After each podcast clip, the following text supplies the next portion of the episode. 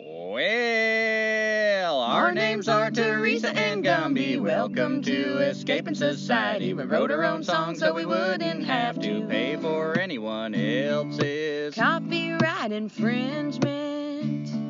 And we live in a van and we eat from the trash. Making this podcast hoping for cash. You better listen up cause we probably won't last. Cause we can't compete with nonsense. Hypnotizing nonsense.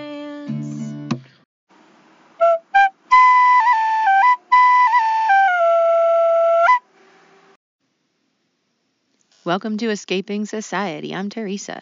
I'm Gumby. And we are right next to the Linville Gorge in North Carolina, up off a road that is uh, legendary for being impassable, hmm at least for minivans. the old Kistler Highway. hmm And it just so happens that we're here like we've been here like two days, and this is the time that the Department of Transportation is coming to to fix, and I say fix in quotes, this road. Um, I don't know. I kind of feel torn about it because we go quite a ways down. Like I've learned how to kind of baby the van and go through shit that most people wouldn't take a minivan through.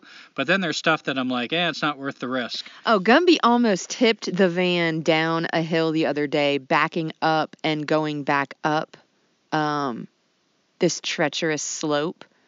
And uh, yeah, I'm really glad that you know how to drive because I would have panicked and probably shit myself. Yeah, Teresa often panics when I'm like, I know we got it, but I was scared this time.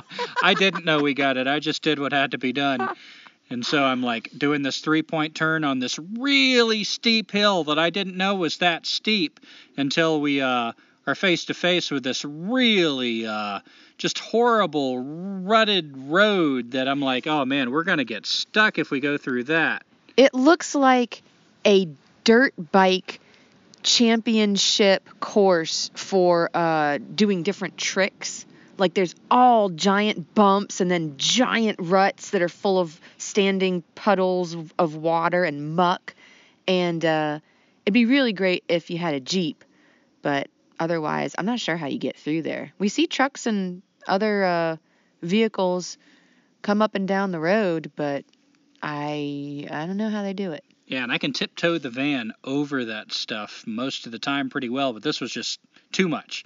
So I had to turn it around, and man, doing a three point turn on this top heavy van with the cargo box on this steep hill, um, going sideways on this road to complete the turn. I mean, I could feel the weight of the van like leaning, and I'm like, the way I had turned, the driver's side was facing downhill, and Teresa was standing there like gawking at me. I was like, get out of the way! the tires were pushed all the way up into the wheel well, so it was um yeah, it was precarious to I was say like, man, least. if I roll this van, I'm gonna bounce several times before I Oh come to a rest. God. But we got out of that. So now the Department of Transportation is apparently fixing areas like that. And in one way, I'm kind of like excited because now we get to explore places that we've had to turn around. But on the other hand, I kind of like stuff wild. I like the danger. I like that people have to think on their feet and think for themselves and decide what they can do and what they can't do. You know, kind of put on their big boy and girl pants and like take responsibility for their lives and their danger. Um, I don't like everything all paved over and all like safe. You know, I think it lulls us into just more and more uh, carelessness, mindlessness, and stupidity. So, on that note, I'm kind of, eh, I, I- you know, now that they're fixing the road, what's next? Are they going to pave it? And then what's next? More traffic, and then what's next? You know, uh, one thing follows the other. Yeah. So, anytime I see like a step away from wildness, uh, it's kind of bittersweet. I have a feeling that this road because every time we've been on this road, it's bad. We just forgot how bad and where it was so bad.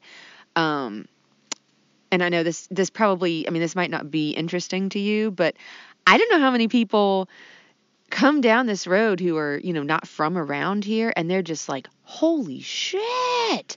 This is a rough gravel road." So what I was going to say was I don't know how long this fix by the DOT will um will last. Yeah, uh, fixes in the mountains don't tend to last very long, at least here in the North Carolina mountains. Yeah. Um, but yeah, otherwise it's a beautiful day.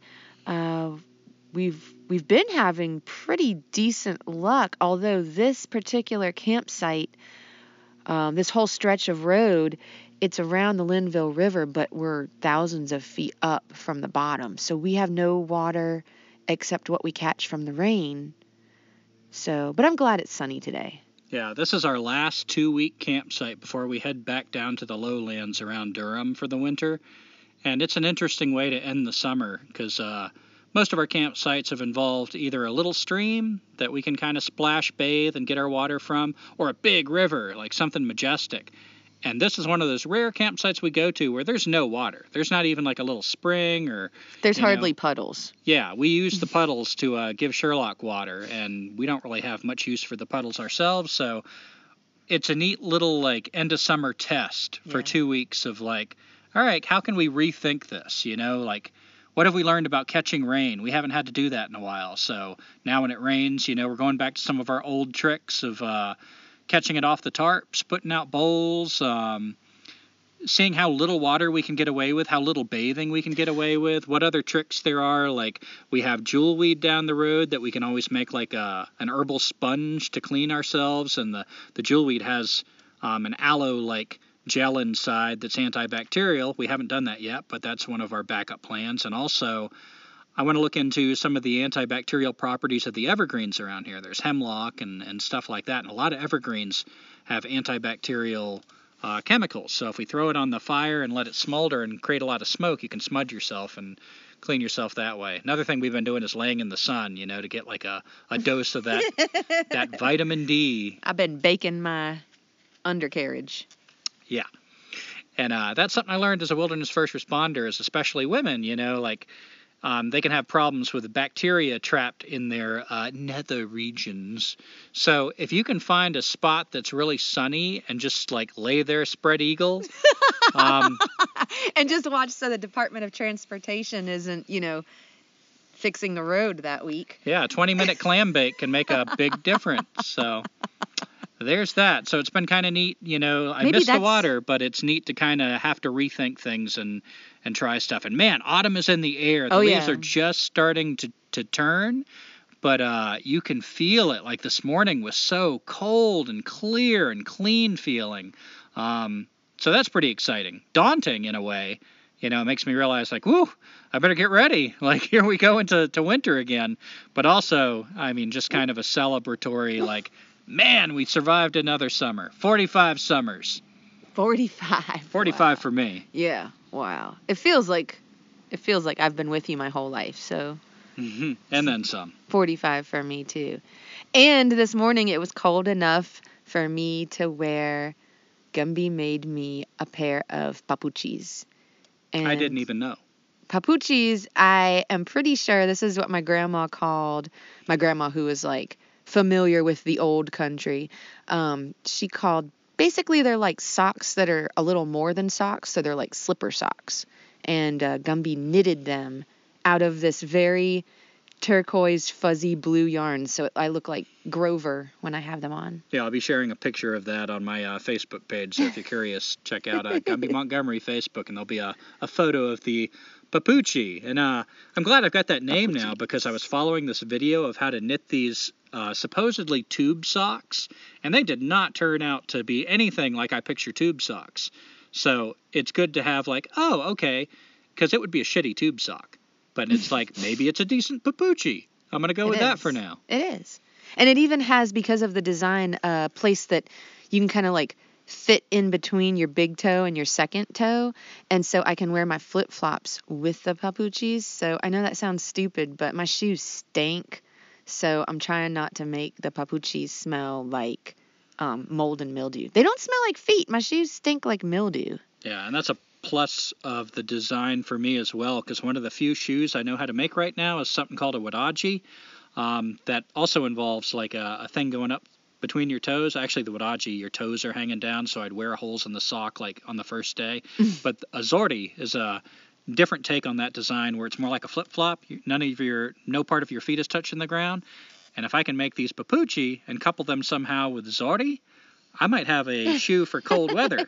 So that that's a new plateau for me. A little little further step into uh, escaping society, rewilding. You're gonna have like a Czechoslovakian Japanese shoe foot going. That's exactly what I was going for. Mm-hmm. Um, something else that well, we're going to town tomorrow because uh, there's this really good food pantry in Spruce Pine, and um, and I just thought, well, this is our first uh, campsite where we don't have water, so let's ease into it. And what that means, of course, then is uh, since we're staying here for two weeks, that this was like the easy couple of days, and then when we get back, we're gonna have a stretch of I don't know, like ten days or something where we're not gonna have water. It's going to be our longest stretch at a campsite without doing a town run. We usually will break up two weeks with at least one town run, so a long stretch would be, you know, maybe seven days. So this will be 10 days, so a few days longer, and no water, like Teresa said. So it's going to be a, a new challenge. And there are uh, two things I want to say about that. The first one is um, when you're in a place that you don't have water, you better not have all your food counting on having water, like rice and beans or soup or you know a lot of those you know mac and cheese pasta things they all require a bunch of water and uh, so i would just suggest thinking about if you're going to be around a place where you don't have a lot of water if you haven't thought about this already um, I don't know, sandwiches are pretty good. Ooh, I made these things that uh, a lady that we met this summer, she suggested you take tortillas and you just put them in a pan dry, nothing, no oil or butter or anything, just to make them a little firm and crisp like a pizza crust. And then open up a, a small can of tomato sauce. Maybe you add like some oregano or whatever in there and uh, put some sauce. Don't put too much. And then if you've got some pepperoni and sprinkle some cheese on top of the pepperoni and then put that back in the pan. Um, or if you don't take it out of the pan, whatever, and put the lid on just to melt the cheese and it is so satisfying. So good. Mm-hmm. um, so yeah that was the first thing was just think about your food that you're going to have and in relation to the water that you have. And second it just feels like um, there's a lot of things that town has really been disappointing me on. And maybe that's a good thing since this is escaping society. Like we talked about i think in our last episode that it was so exciting to go to town but it's also like not as exciting as it used to be. Yeah, I find I still will get excited going into town at the idea, but now, as soon as I get into town, I don't like it. Like there used to be a little bit of a window, like, you know, if I'm in town for, I don't know, most of a day, it's like, cool. If I'm in town for two days, it's like, I'm ready to go back. now I almost immediately am like, oh man, I don't know what I was excited about. I guess just an old habit of thought. But, uh, I take that as a good sign. You know, I mean, my goal is to rewild, so I guess if I'm feeling more at home um, out in the woods, that's that's progress. And uh, it's definitely like the peace. The peace out here is easy to take for granted until you go into town, and then the contrast is really uh, jarring. Yeah. I mean, then it's like so not peaceful. The traffic, the the just people, the the energy, the flashing sun, just everything about it. And then you go back in the woods, and it's like, Yeah, I felt really let down um, when it, when we went to town last, and that was mainly because just it felt like everything was broken, things weren't working, things weren't great. Oh my god, I've never had as bad of coffee as that experience. yeah, I don't know if this is part of the collapse of society right now, but man, coffee in two places in a row. First Bojangles, and then at a desperation McDonald's, and both places the coffee was like. I'm not picky about coffee. I enjoy really good coffee, but I'll drink bad coffee. You know, it's coffee. But this stuff was undrinkable. I mean, it was like It was just it was basically hot water and then I had put a little bit of creamer in, so it was like creamer yeah, tea. it was like somebody heated up water, drank a lot of good coffee themselves, farted on the heated water, and then gave it to me. or pissed it out. Like yeah, it was, was- no good. there was no coffee in it. So I hope that's not a trend, because man, if things are going to blow up and erupt, wait till the coffee is no longer available, and all the coffee addicts. oh my God. Yeah, the amount of things that get done on coffee that that is, eh? I mean, if you're looking forward to societal collapse, that would be one way of doing it. hmm Um, I'm not sure what direction you wanted to go in, but I had something else that I was just going to mention. It's not a problem as of yet at this campsite, but uh, up on the Blue Ridge Parkway, we spent a couple nights up there. And um, sometimes when you go places, and this is probably a bigger problem than I know because we don't know a whole lot of van lifers, but we generally don't have mice that get in the van. But when they do, they just take nibbles out of everything. They poop on everything. So um, I bought another plastic sterilite box from Walmart. So there's your your sponsor for today. It's got like a gasket, like a foam blue gasket. And if you live in a vehicle, I recommend that you have, if you don't want to buy stuff, at least save some containers, whether they're to go containers from restaurants that aren't great, like the plastic kind with lids, or even like uh, coffee, like coffee containers. The the more metal, the better. Oh, hmm um, so that the mice, if you have bags of rice or whatever, you can store it in there so the mice don't get in. But luckily, I don't think any of our food was touched, but there was mouse poop. Yeah, containers are definitely good, and they help you store and stack stuff because they usually come in nice little size, like flat bottoms, flat tops, usually squares or rectangles, and you know really make uh, packing more stuff in better. And man, we have had some biblical plagues in the van. Traveling around, living in a van, we've had ants, we've had stink bugs, uh, we've had flies. Oh my God, have we had flies?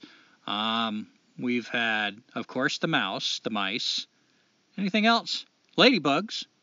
No, they, they weren't bad. Yeah, I mean, you know, biblical plague of ladybugs if you're going to be plagued with something. So- Oh no, they're so adorable. and this mouse, like we stopped at this uh, on this overlook beside this apple orchard, which is such a quaint little place for a little country mouse. So apparently this mouse was like a little adventurous, more adventurous than the rest. Got into the van somehow, pooped in a few places, and I don't know what he was doing, uh, or she. I don't want to misgender the mouse. I didn't ask it.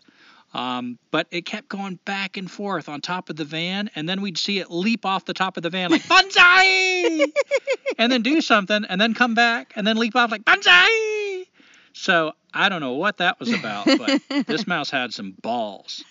Like this mouse had some rat size balls. well, so then let's go ahead and call it a male. Uh, all right, you're going out on a limb. this is Oh, 2022. I'm gonna get canceled. um, let's see what else. Oh, uh, this is just kind of all practical stuff right here, right now. So I'm just going with it. Yeah, I mean, if whatever you want to talk about, I've got stuff on my list. So just kick the ball over to me when you feel like you've uh, kind of reached the end of the stuff that's like, man, this is right on the tip of my tongue. All right, hair washing, Gumby. You want me to talk about how I wash my hair? no, I shave that shit. That Oh. huge mane of hair that I would otherwise have, I just, I'm not a vain person, so I just shave it off. Yeah. Yeah. So my hair has grown back as you may as you may know if you keep track of everything about my life. and Um, who does it? Gumby shaved my head 2 years ago now, I believe. Yeah. And uh, it's been actually a really good learning experience. And um, I wanted to get away from using shampoo, and I have not used any shampoo. Um, I occasionally used, like occasionally, like two or three times, I used a conditioner only. Bad idea. Stupid idea. Don't be tempted. What I've settled on now to wash my hair is I will get a pot of water. And yes, I did this at the campsite today where we don't have water because we're going into town tomorrow. Um, heat it up as much as you want. It's just your hair. Um, and then I put it in this big metal bowl that I use um, for many things. Well, that's going to distract me, so we'll see how this goes. Um, but I I have a bunch of tea that people like to give me. Um, Gumby's mom, when she was alive, she was I don't I don't know if she was an avid tea drinker, but she was a tea collector. So there was a lot of tea left. So I've just ended up with a bunch of tea, and surprisingly, people are happy to give it away. And so a couple times I've used tea bags and uh, it's it's been pretty good. And if it's if it's not too gross, like your hair's not nasty, Um, I'll also use that water to dip my washcloth in and like wash the rest of my body. So, you know, it's like taking a bath, but in a bowl, but I'm not getting in the bowl. But yeah, that really works for my hair. Um, and the other thing I do is lemons or limes. Um, a lot of times they'll be given to you at food pantries. Um, sometimes you can find them dumpster diving, or if they're a really good price, I'll buy some at the store still. Sorry. Lemons and limes don't grow around here. Um, and you just drop those in the hot water as well with the tea. And uh, I don't know if it's the the acidity or whatever, but that seems to be okay. Just a couple, like maybe two or four pieces of lemon. And uh, yeah, that's really a good way to clean your hair without shampoo and um, and clean your body too. I haven't had any problems with like the acidity or anything. Gumby, you did that too. You said um, with just plain water, you just felt like it was a, a European experience. Mm-hmm. Yeah, having a big metal bowl and kind of dipping my washcloth in there and washing my body. It felt like I don't know. I felt like I was in a little hamlet in France for some reason. but uh, man, doing without water for a little bit, it really uh, is such a good reminder of like, wow, when that water contacts your skin after a few days of just dryness and Oh, it's so good. Yeah. So refreshing. It's way better than baby wipes. I I have some baby wipes. Again, uh, Gumby's mom had a uh, collection of them. So thank God for Nancy. She had like 10 of everything. Um, at least. And I was using some just to use them and uh, you know, I smelled kind of like a, a baby wipe that had BO. I don't know, it was just weird. It's a weird feeling. Um, water is definitely I, that's my number one choice. In this van, we believe that water is life. That's right. That's right. And one other thing that I um I'm not sure if like different hair types or whatever this would be a good or bad thing, but I've also used um a couple drops of essential oil in the water. And that's it. No tea, no lemons. If I don't have tea or lemon, I have some essential oils from long ago.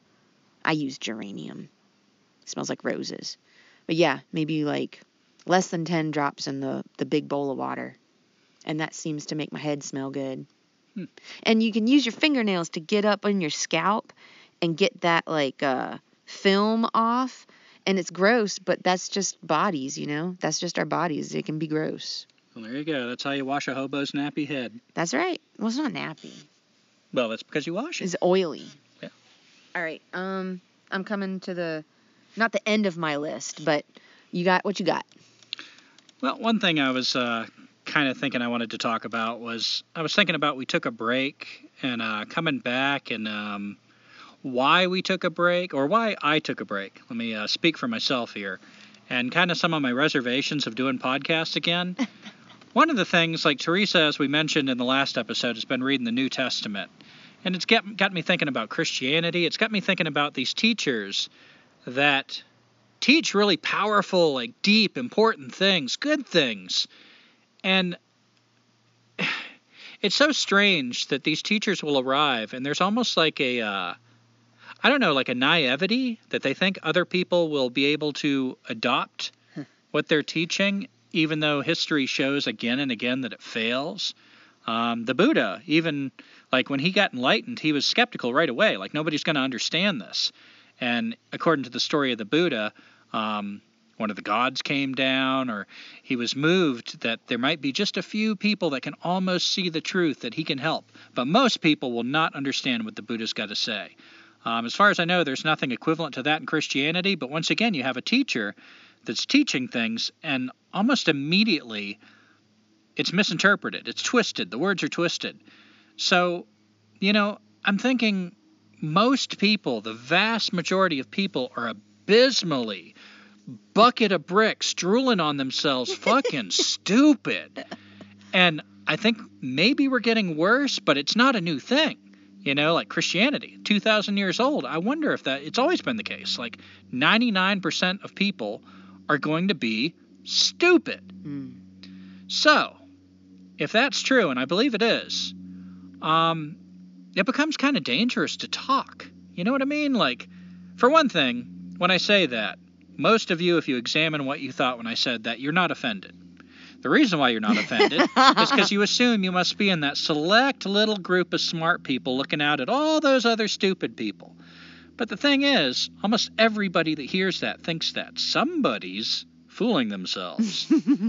so most people, it turns out, are too stupid to know they're stupid. Mm. This is a problem. This is a troublesome situation. So when you speak, and this is any speaking, speaking to any person, it's a big risk. It's a big responsibility to speak because immediately you're saying something and those words are going into somebody else's mind that's interpreting them.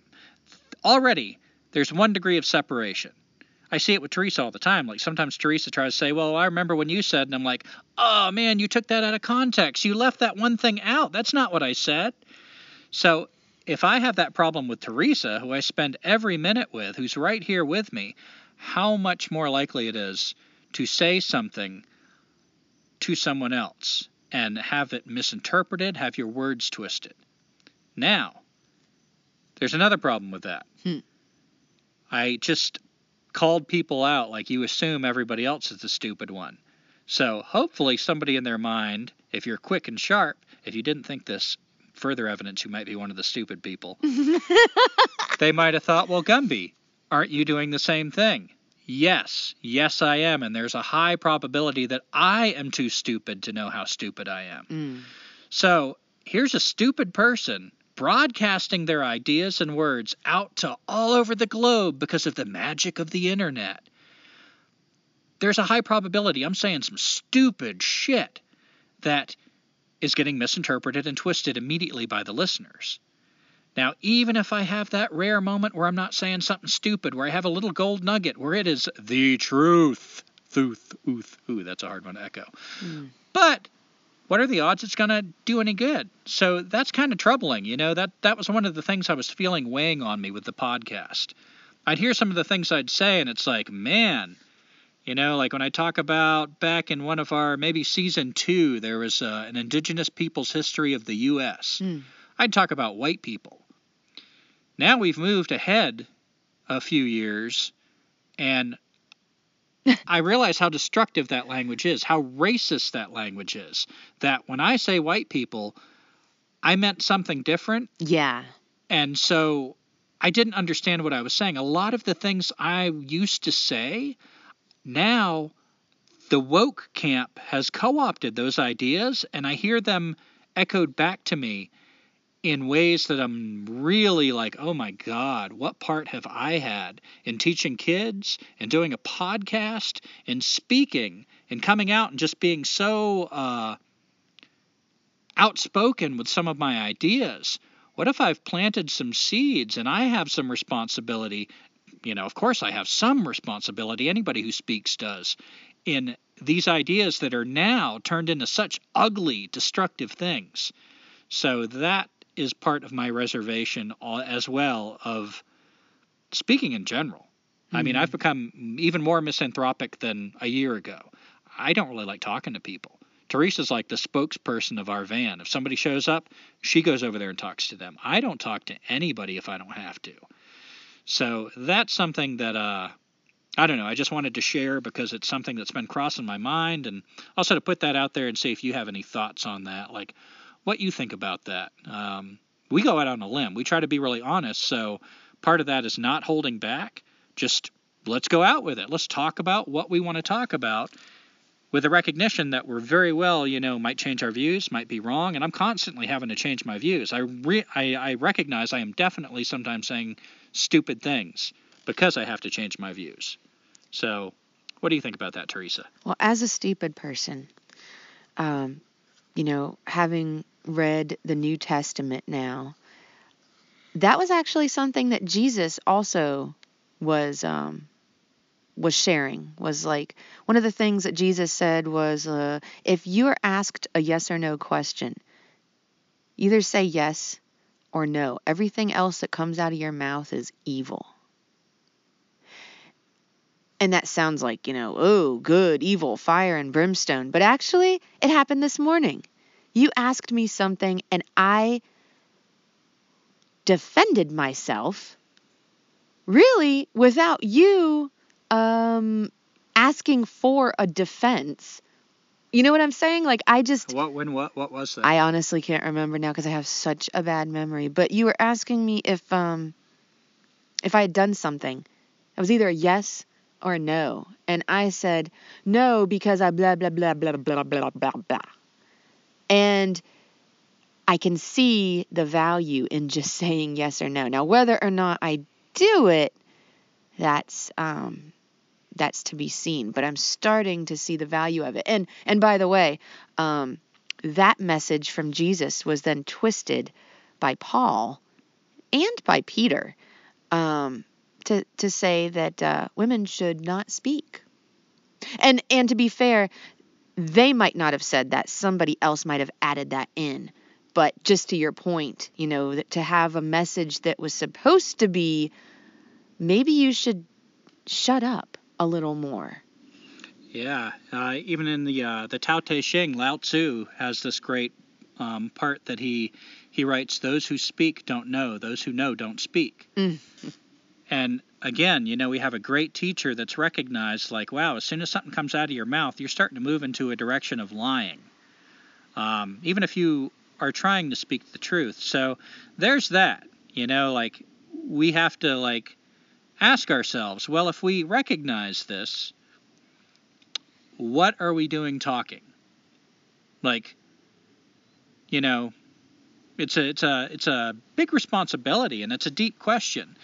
Um, yeah, look at what happened to Jesus, man. You know, you read about his life and what he was representing, and uh, he spoke, and now his words are just used like for all kinds of crazy shit that are like as far away as opposed to what he seemed to represent as it could be. So, yeah, So true that. true that. Well, any yeah, any que- any uh Any extra questions? like comments or anything on that topic before we? No, Oh, good, good. I did it. Representing. Yeah. All right, so we're going to try something new in our podcast. We uh one of the few podcasts we still listen to and find some value in. And again, like I don't agree with everything he says. Matter of fact, I blatantly disagree and, and catch him as I'm listening and like, oh yeah, he's uh, trapped in his little bubble there. But I like how he comes out with it, comes out with the truth as best as he can, and uh, he's very entertaining and um, provides unique points of view, which is kind of what we strive for. You know, I said, why would we talk? I guess that's why. We're just hoping to kind of create an open atmosphere, represent an open dialogue where we're not scared to say anything. If it crosses our mind, let's talk about it. If uh, we are indeed, I don't know, ignorant, racist, uh, anything, like, still, let's speak. Let's bring it out into the light. Let's look at it. Let's explore it.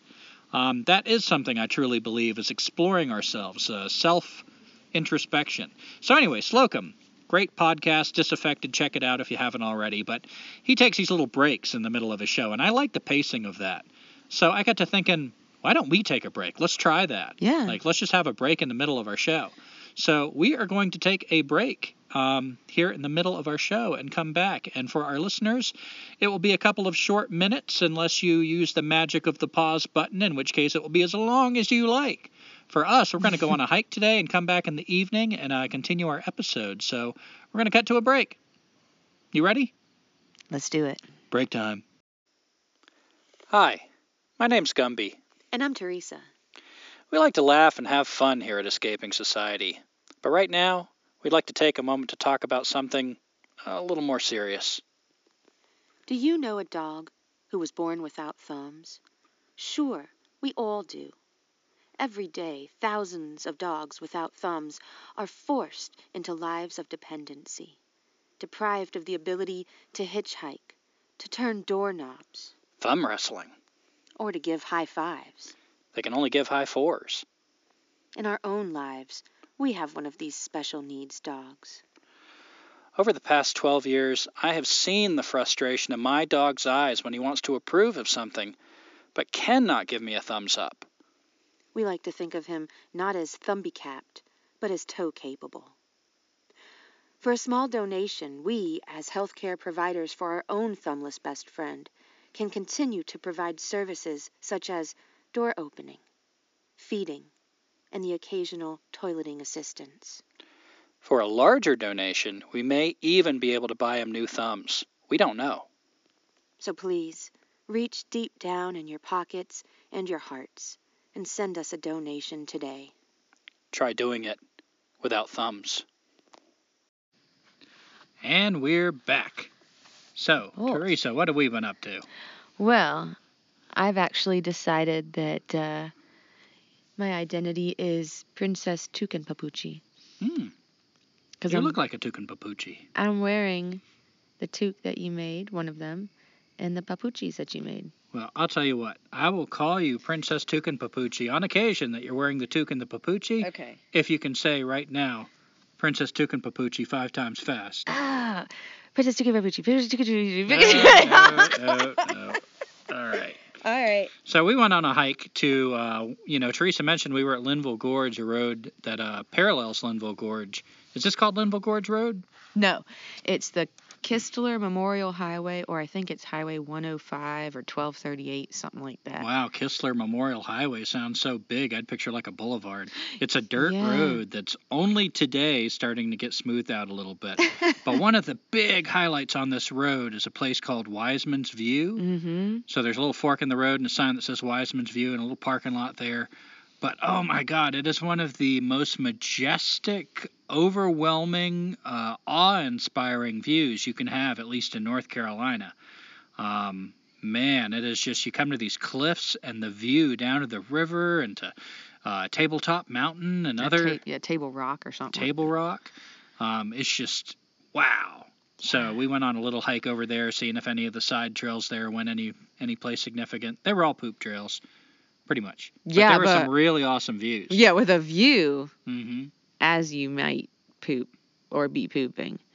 Poop with a view. But I have any of you listening as you've gotten older, like gotten more afraid of heights? Because I didn't think I used to be that afraid of heights, and now I'm trembling in my knees at certain things. Yeah, I was kind of watching Teresa's fear of heights, like how she wouldn't get close to the cliff. And it occurred to me, like, you know, I was thinking how beautiful this was. And we've, you know, been thinking a lot about like the New Testament, Christianity, God lately. Um, that's been under conversations a lot. So I was at one of these overlooks and I was thinking, all right, it makes sense that she's afraid of heights. If she gets too close to something that's too tall, she's going to hurt herself. And you know that it's just the fear got overblown a little bit but its foundation makes sense. But i was thinking about the opposite like something that you're drawn to. So this l- overlook is so what we call beautiful Mm-hmm. that people come there all the time. Park in the parking lot go you know take a walk to see this. They're drawn to it. It doesn't feed them. It's not a possession they can carry away you can take your lame little picture but it looks like a thousand other lame little pictures you can google on the internet. It's not really about the picture. That just gives people like a reason why they're doing it. But it's beautiful and what the hell do we mean by beauty? Like why would i be drawn to a place where danger increases? There's no good food at that cliff. Evolutionarily what would draw my like select Mm-hmm. for my descendants to think that cliff is beautiful? Wouldn't it make more sense to think it's ugly you know lots of colors well i see other things with lots of colors i'm like eh it's not just the colors you know yeah. so I was kind of wondering, like, what if beauty is somehow tied into whatever we call God? If you start digging into beauty, it, it's hard to describe. Mhm. What is it? Why is this shape beautiful? Why are you drawn to this thing? Um, if it's not evolution, what is it? Why do we have Yeah. that? What are we perceiving and interpreting as this word, beauty? So yeah, that got me thinking about God and Yeah. you know how especially that view. Like, how'd you word it with your knees? Oh well, um, towards the end of the New Testament, there's a lot of talk from Paul and Peter about um, a God that's that'll like, I don't know, strike fear in the hearts of your enemies or whatever weird shit they're talking about. And uh, I guess there's a lot of people that are like falling on their knees in front of God. And when I felt the the like stiffening or like the trembling of my feet and all the way up to my knees, my knees started like wobbling and I felt just like I wanted to fall down in front of this beautiful view because it was just so just awe-inspiring, God-like, godly, of God, Yeah, I've always God. Like not liked that phrase God fearing hmm and never understood it. It's always seemed very negative to me. But f- I think today was my first insight into maybe another uh, interpretation of that. Because, like, I was thinking earlier in the summer how often beauty equates to heightened danger. The most beautiful places are the most dangerous to get to. You're like walking on trails where a hundred bad things could happen to you, dangerous things. Or you're right at the edge of a cliff. Or you're looking at this horizon from a boat in the middle of a big body of water. I mean, there's just so many times that, like, what we call beautiful is heightened danger. And somewhere in that mix, like you're describing, Teresa, there's something close to fear because the danger is heightened. hmm So, like, some sense of, like, oh my God, like, we're so high up, or, Because when we're talking about overlooks, we're not talking about the ones that were constructed by the Park Service. We are going out on these ledges that have nothing underneath them. I mean, they're attached to the rock face, but that's it. It's just there's nothing underneath that rock that you're standing on. And there's about a thousand feet, at least, I'd say, to the bottom. yeah. So maybe there's something in there tied to God, God fearing that just overwhelming, awe inspiring thing we're perceiving, and just found a neat little word just to dismiss it like, oh, it's beautiful. What do you do with beautiful things? Well, you take a picture. You know, maybe there's something else going on there, and we- we're just. I don't know if we're forgetting it more and more. I don't know if that's misleading because that would imply that people used to know it better, and I'm not mm-hmm. sure. Maybe it's always been kind of a rare thing. You know, like I was I was saying earlier about most people, I think have always been stupid. It's the rare person that like is kind of shaping culture, but it's so imperfect because they have these insights that they see, these truths they encounter, but how can they pass it on to and I'm using the word stupid again, that word, like, Mhm. you know, that's what I'm using now, but I guess asleep? Uh, Because you can't even say ignorant because if it's a matter of ignorance, once someone learned, then they would embody that. They would learn it. But we're talking about people that they don't even want to hear what you have to say. They're not trying to learn. They want to stay in ignorance. Yeah, I'd say that's one of the trademarks of ignorance. I think doesn't have to be that way. Mhm. Stupidity is. Mhm. Yeah, you're right. I think that's what tips the scales in my mind. Like, are you intentionally, stubbornly staying there?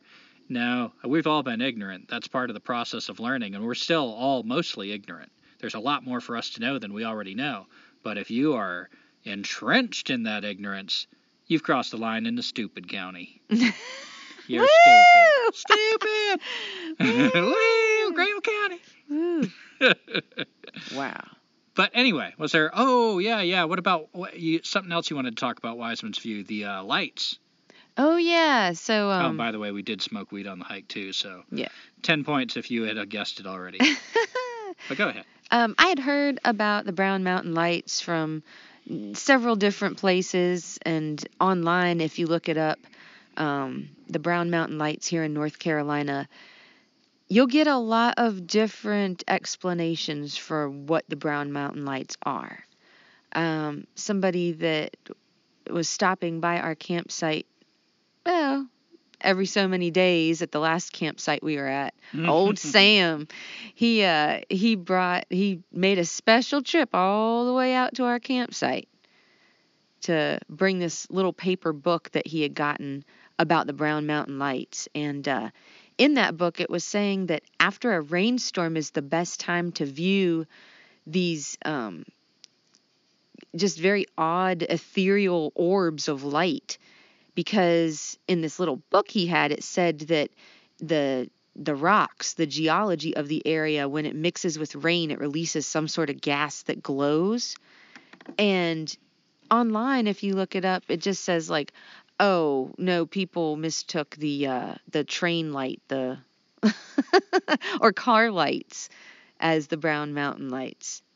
But we've been walking out there like for a couple of nights and want to do it as many nights as we can here and hopefully see it. It's this mysterious light that apparently can be viewed pretty well from Wiseman's view. hmm Yeah. So go ahead. Yeah, I I was just gonna say, um, just so many different explanations for it. Um, boy, I really wish I could see it myself, cause I, I don't know, you know, like you just you feel like you might be part of this like special club.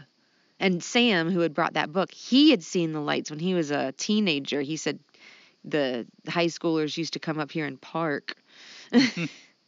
that mysterious thing they called parking back then. Groping. Oh. The big old grope fest. Yeah, and oh, and speaking of the train, um, on the Blue Ridge Parkway there is an overlook that's called the Loops, and we never stopped there because we were always distracted by the the nearby apple orchard, and uh, we finally stopped there this time around, and discovered that the Loops is a this really strange train track lay that's like a loop de loop around this mountain, and it's the Clinchfield Railroad. Um, had to get real southern for that. Clinchfield. Clinchfield. Oh yeah, Well, damn, my uncle's pa grew up in Clinchfield. I reckon he mighta. Shit. uh, yeah. So this railroad was down below the overlook, and uh, we were wondering if we could see it in the dark, and we ended up seeing kind of the the glow of a light. But then the next day at a different overlook, we actually saw the train through the trees, and you can hear it even in the uh, Linville Gorge here. You can hear the train, so that's pretty cool. It's been following us for I don't know about a week. hmm Yeah, that has been cool. Like all the different places we go, we hear that train whistle, Mhm. and we know from the different vantage points where we've, like especially at night, followed the sound of it through the mountains. You can hear when it enters a tunnel, gets muffled, and then it comes out and it's really clear again. Oh, and it's the squealing. so cool, and we know right where it toots its horn. So like, it's kind of a neat orientation point, like sound mapping. mm-hmm. You know what? What'd you say? Oh, I was the, like the squealing of the tires or Yeah, the whatever the Going wheels. around a sharp curve. yeah. But yeah, I was thinking uh, for the rest of the episode, unless uh, you know, and take it in any direction you want. Mm. But uh, maybe we go over a couple of the things that have happened to us this summer, because our summer's winding down, and it's been like five months for the most part in the mountains. And man, it feels like a full five months. I mean, we talk about some of the things earlier this summer, and it feels like a lifetime ago. Mm-hmm. So partly that's probably getting old too. But anyway, so one of the things that has kind of uh, uh, how should I say uh, made an impression on me is how different craft stores look now. Like we started yeah. off in Cherokee, and Cherokee is like a road full of craft stores. So in years previous, I never go in stores like that. They're like little novelty shops. I'm not going to buy anything, and it's just eh. But with all the different projects I've been working on, I mean, we were like just so impressed with the weaving and the pottery and the um, all the different crafts, like the leather work. So that was a lot of fun. And we Mhm. went in that museum by Asheville, right? What was that called? yeah, the um, I don't know history of Southern craft or I don't know something about crafts. Yeah. and man, all the, the things in there were just awesome. So, um, as soon as we got on the parkway this summer, we were coming out of Cherokee and we went down to the Long Man. What's the what's the uh, other name of that river? mm, I think it's the Oconaluftee. Yeah, Oconaluftee River. Um, apparently, the Cherokee word for it in the past had uh, translated to the Long Man, so I like to call it the Long Man. But beautiful river, such a good place to take a dip. We started on the Parkway, and I think it was the f- possibly second Day, day on the. Parkway. I had just like I thought we were going to pull into an overlook and we were done for the day. Yeah. So I had drank beer, I'd smoked some weed. I was like done driving. I was pulled over for the day. Oh, I oh, was then you kicked got pulled back. I was two sheets in the wind, and I'm sitting there at this overlook, and suddenly this ranger comes speeding up, lights flashing, whips into the overlook parking lot, and comes straight up to the van with the the grill of the truck like blocking us in. So. I'm just like trying to be cool, like okay, where's let's see where this goes.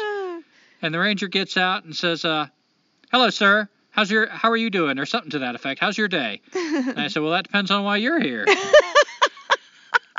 and she told us that they were closing the parkway. Apparently, somebody what what we heard had hit a bridge. hmm So, wow, they're closing this whole southern section of the parkway. She gives us really complicated directions I am way too high to keep up with about how to get out of the mountains and where it's going to be closed. Oh, wait, and from the inside of the van, I heard only bits and pieces, and it sounded like this ranger was saying that we had to leave the Blue Ridge Parkway and that she was telling us like where the exits were that we could get off um, but that we we had she was sorry but we had to get out i thought we were in trouble Yeah, Teresa was so freaked out when I got back in.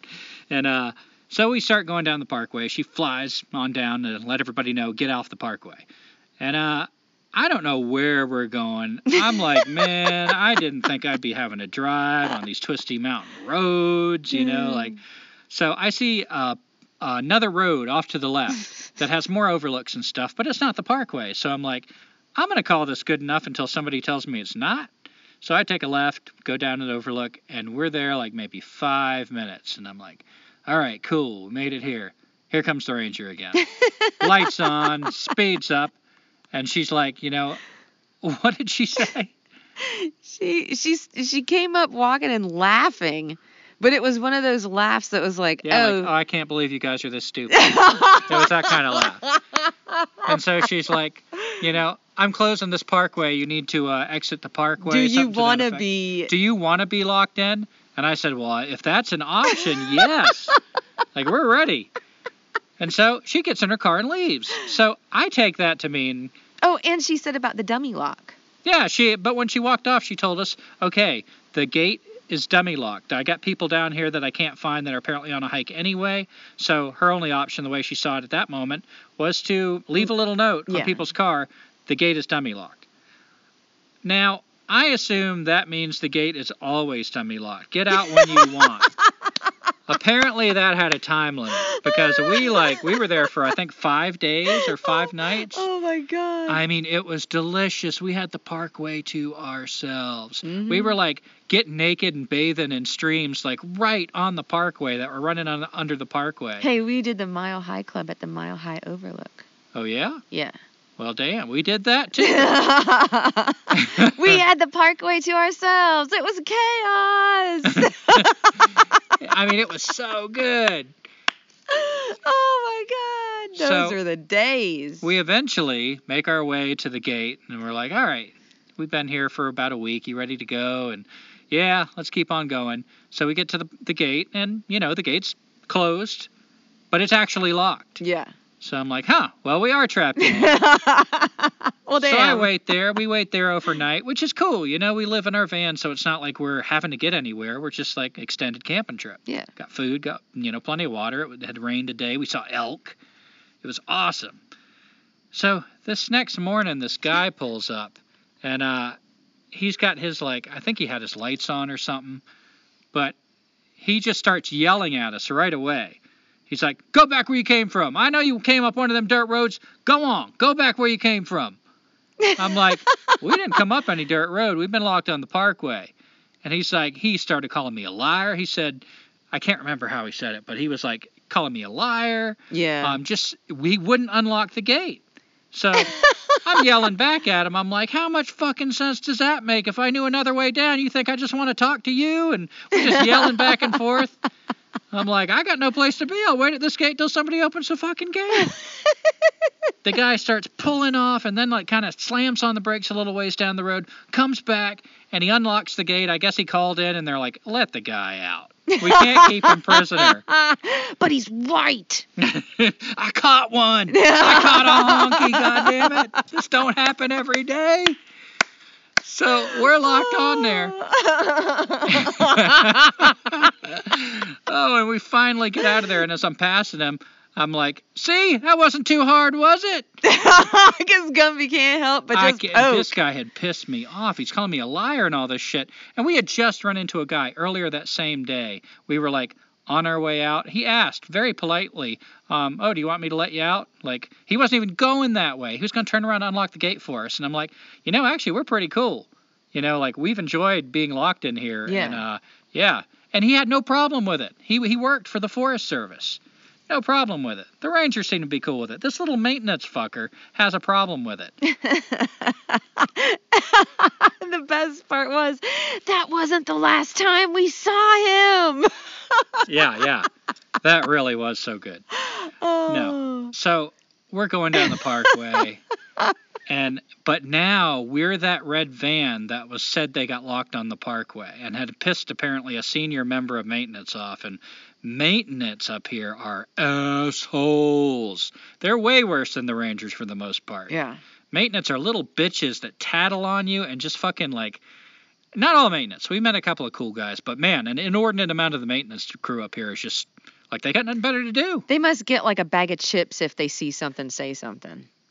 yeah, or something. a pack of nabs. So, maintenance keeps tattling on us. We're not on the parkway every night, but we are on the parkway a few nights, and uh, they're not catching us.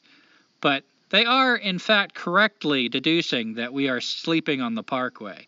Um, so they, they tattle on us to a, a ranger. So this ranger once again pulls up. He's getting out. It turns out to be this ranger that had kicked us off, or had showed up to see if we were camping at another overlook the year before because somebody had seen our, our tarps out, and I'm just like, nope, we're just drying out our tarps. That's the thing. Nobody catches you up here. It's rare. Yeah. It's just you know they harass you. They, they like try to harass you away. And we were drying out the tarps not because we had a shelter up. We were drying out the tarps because we were trying to catch rainwater in the Yeah. tarps. Yeah, we actually weren't using the tarps. We were sleeping in our van, which, you know, whatever. But we had a hobo stove going, which technically you're not supposed to have, but he didn't have a problem with it. Once again, we had a hobo stove going when he shows up. Still didn't have a problem with it. That's He like asked- a, a can with a fire in it, like a small can Yeah. to cook on. And he asked, uh, the first thing he says is, Do you have any weapons? And I said, uh, Nothing but these hands that could kill a man. Gumby, you're also a pokey. Yeah. but he, he smiled when I said that, so it wasn't like an escalating thing. He was just, all right.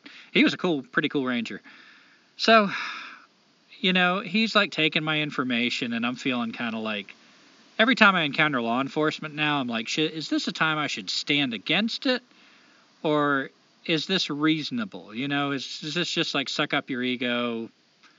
Because I feel like maybe we crossed that line with law enforcement as a culture somewhere. hmm We started being the victims, and like something else happened other than just standing up for a right. So anyway, um, so he's taking my information, and uh, I'm telling him, I said, you know, we've seen a lot of bad stuff up here. We've been getting harassed by maintenance, by rangers, because another ranger had uh, told us a couple of days before him.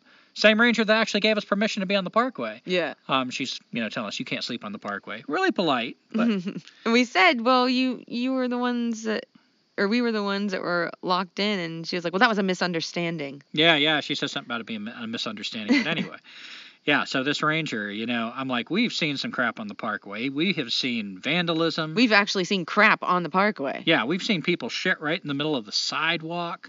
I mean, we've seen hypodermic needles. Like, there's stuff that I wouldn't mind somebody uh, doing something about, making Yeah. it a little less hospitable for some of the people just wrecking some of the most beautiful places on earth. But I told him, I see a lot of stuff, and you know one thing they all have in common every single crime I see up here. And he says, What? And I said, They were all awake when they did it. The only. Best line ever. I said, the only people that you know for a fact aren't doing any harm on this parkway are sleeping. yeah. So, unless you make that a crime, which is the most ridiculous thing in the world, it's like the, even a serial killer. He might eat and rape and kill people. He might be a father raper, as Arlo Guthrie would say. but when he's asleep, he's harmless as a kitten. yeah. So anyway, yeah, the guy the guy laughed at that and he said, you know, I don't bother people. It's only when I get called. He's like, I don't see any problem. He was just kind of like, I'll, he actually said when he left, I'll see you next year. and I said, probably so. So, where are we? 24 minutes. I feel like I've been doing a lot of talking. I got other things I could recap on the parkway, but uh, Well, let's just can we at least suffice to say that our summer has been um we felt like we were on the run. I felt like I was having panic attacks Oh, for the first part of our summer because of all the authority. yeah. And but and part of that was terrain because when we got to the places where we could be for two weeks camping, we could have sped up and we eventually did. But we try to go as slow as we can on the parkway, usually because it's such a beautiful experience. But there are Mhm. times when you catch the wrong attention that it's just like, oh, it's not worth the stress. Like we got, you know, they're just dogging our heels. So Yeah. Get to a campsite. Yeah. but I know a story that actually you know better than me that I was wanting to uh, recap this summer is when we were north of Asheville at the Craggy Gardens Visitor Center. Oh. Mr. Appalachian, yeah. Like, would you tell us about him? I was asking the uh, the guy that worked at this visitor center on the Parkway about. I, I guess I was asking him about places to camp, or I was looking for a specific National Geographic map, and um, he was trying to explain to me about campgrounds, including the ones where you have to pay, and I was like, no, no, no. I was just, well, first of all, I was just wanting a map so I could see the terrain of the area. Um, and he started launching into this dis- well i don't know he was just talking about how it's dangerous in the mountains and uh, one of his friends who is black and is a photographer won't get out of his car from that visitor center or around asheville all the way to the past the tennessee border because it was like appalachia Stan. Yeah, we had talked in our last episode about Sam and like the N word and how we were uncomfortable, like not knowing how to navigate that situation. And like Sam is like definitely more on the right. So this was kind of to me like a similar situation, but with a dude that far on the left. So Mm. now he's describing everybody in the mountains as this ignorant race, racist. He calls it Appalachian. He's building up fear, like there's places I wouldn't camp. Well, he, he doesn't talk like that. Mm. There's places I wouldn't camp. there you go I listen to Oh. NPR. So, Yeah. you know, I know stuff. hmm But uh yeah, so he's and he's talking about all the Confederate flags on the parkway. We don't actually see that many. Um and like Teresa was saying, that black friend of his that's scared to get out in the and you know, like he's just gonna get hung from a tree by these racist whites. We run into black people um up on the parkway and so much of this division and racism is fucking drummed up by people who are just like trying to create it. I've seen uh, country, like black people just as country as any white redneck up there. hmm Remember, uh, what's her name? Invited us over to her place to camp if we ever wanted Oh to. Oh, yeah, I wrote her name down, but I don't have the notebook. Oh, she was hick as hell, but so sweet. and she got out and just started like talking and, you know, just so open and conversational and left like inviting us over. Uh, just this little old black lady. hmm Sweet as hell. Country as fuck. like her family had lived up in the mountains yeah. for like a couple generations at least. That's why she lived in the mountains. Yeah, and we've run into so many like cool black people up there, and they're not scared because the danger is being drummed up by fools like this NPR Guy. yeah, just drumming up the racism, you know, taking it to a fever pitch. I've seen biker gangs, and I've mentioned this before, that uh, there's a black biker with a bunch of other white bikers, and some of the white bikers are flying Confederate flags while traveling together. They go in to eat together at a Mexican restaurant. No big deal. So you got your flag? Fine. I mean, it's just fucking hype. It's not the real world, and it's uh, yeah, it's annoying. yeah. Well, what you got to say? Um. Well, the other thing that uh something that happened this summer, we were right near. I mean, front row seats to a search and rescue.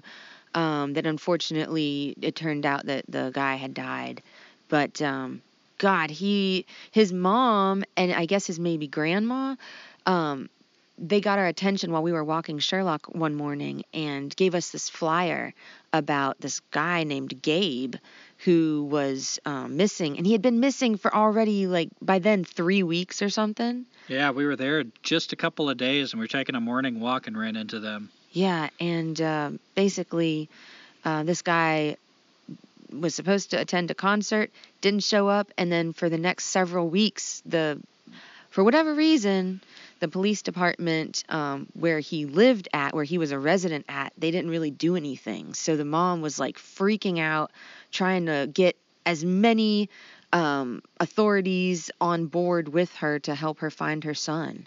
And right after that, right after they talked to us and gave us the flyer, they went further up that road and found his car after he'd been Yeah. missing for what a couple weeks, right? Yeah, and what's strange is as much heat as we get, I mean, granted, we are doing stuff, but, you know, as much heat as we get from being up on the parkway, and there's these forest volunteers as well that are around where the campgrounds are at that we stay at. And that car having sat there for several weeks, you mean to tell me no ranger was called, no sheriff was notified? Like, that car was sitting there for at least a week, according to the forest volunteer that I spoke to.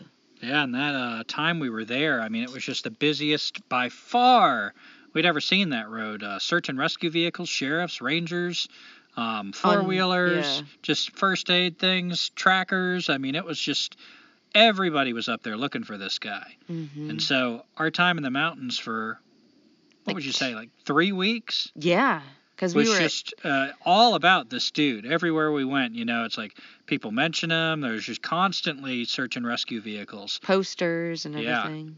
Yeah. and they finally found his body, um, like down one of the trails off of that road, Curtis Creek Road. Um, man, it looked like he had fallen. Yeah, I don't I don't know any updates, but uh, it seemed like there wasn't foul play, but I don't know. They were doing an autopsy last I checked. But yeah. But Yeah. the, one of the best parts about that story um, is that his family, they said like our newest angel, and I thought that was really cool. Not because I'm all Christiany or anything, but I just thought what a what a novel way to look at that. I'd never heard that before.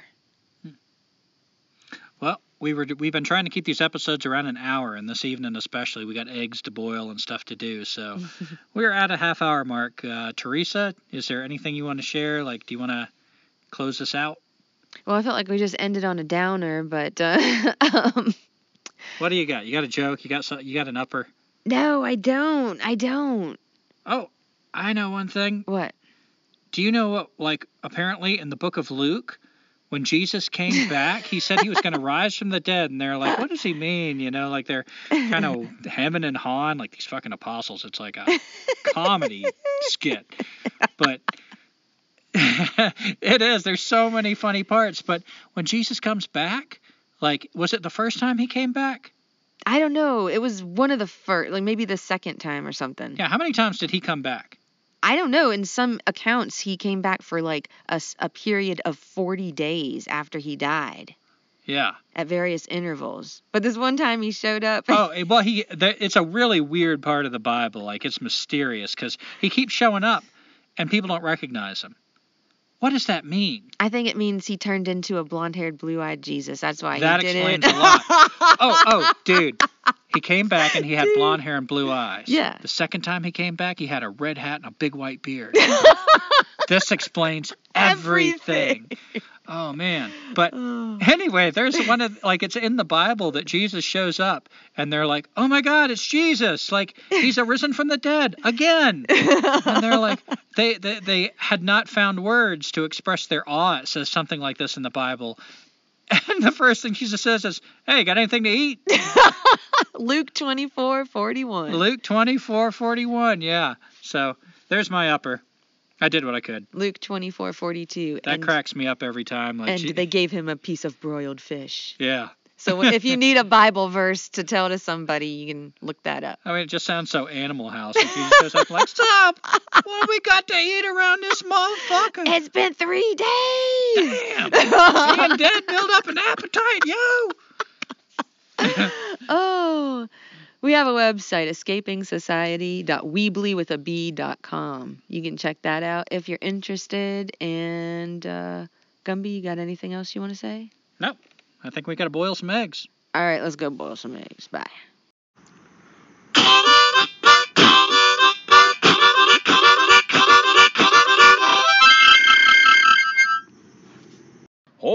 Oh, Society sucks and we don't need it. It's killing your kid, so why do you feed it? They'll tell you to stay, but you don't need to heed it. You can give 'em the finger. There's no time to linger. So, thank you for listening to our song. It's not very good and it went kinda long. Don't care if you like it, cause we'll be gone over that next horizon. we ain't got no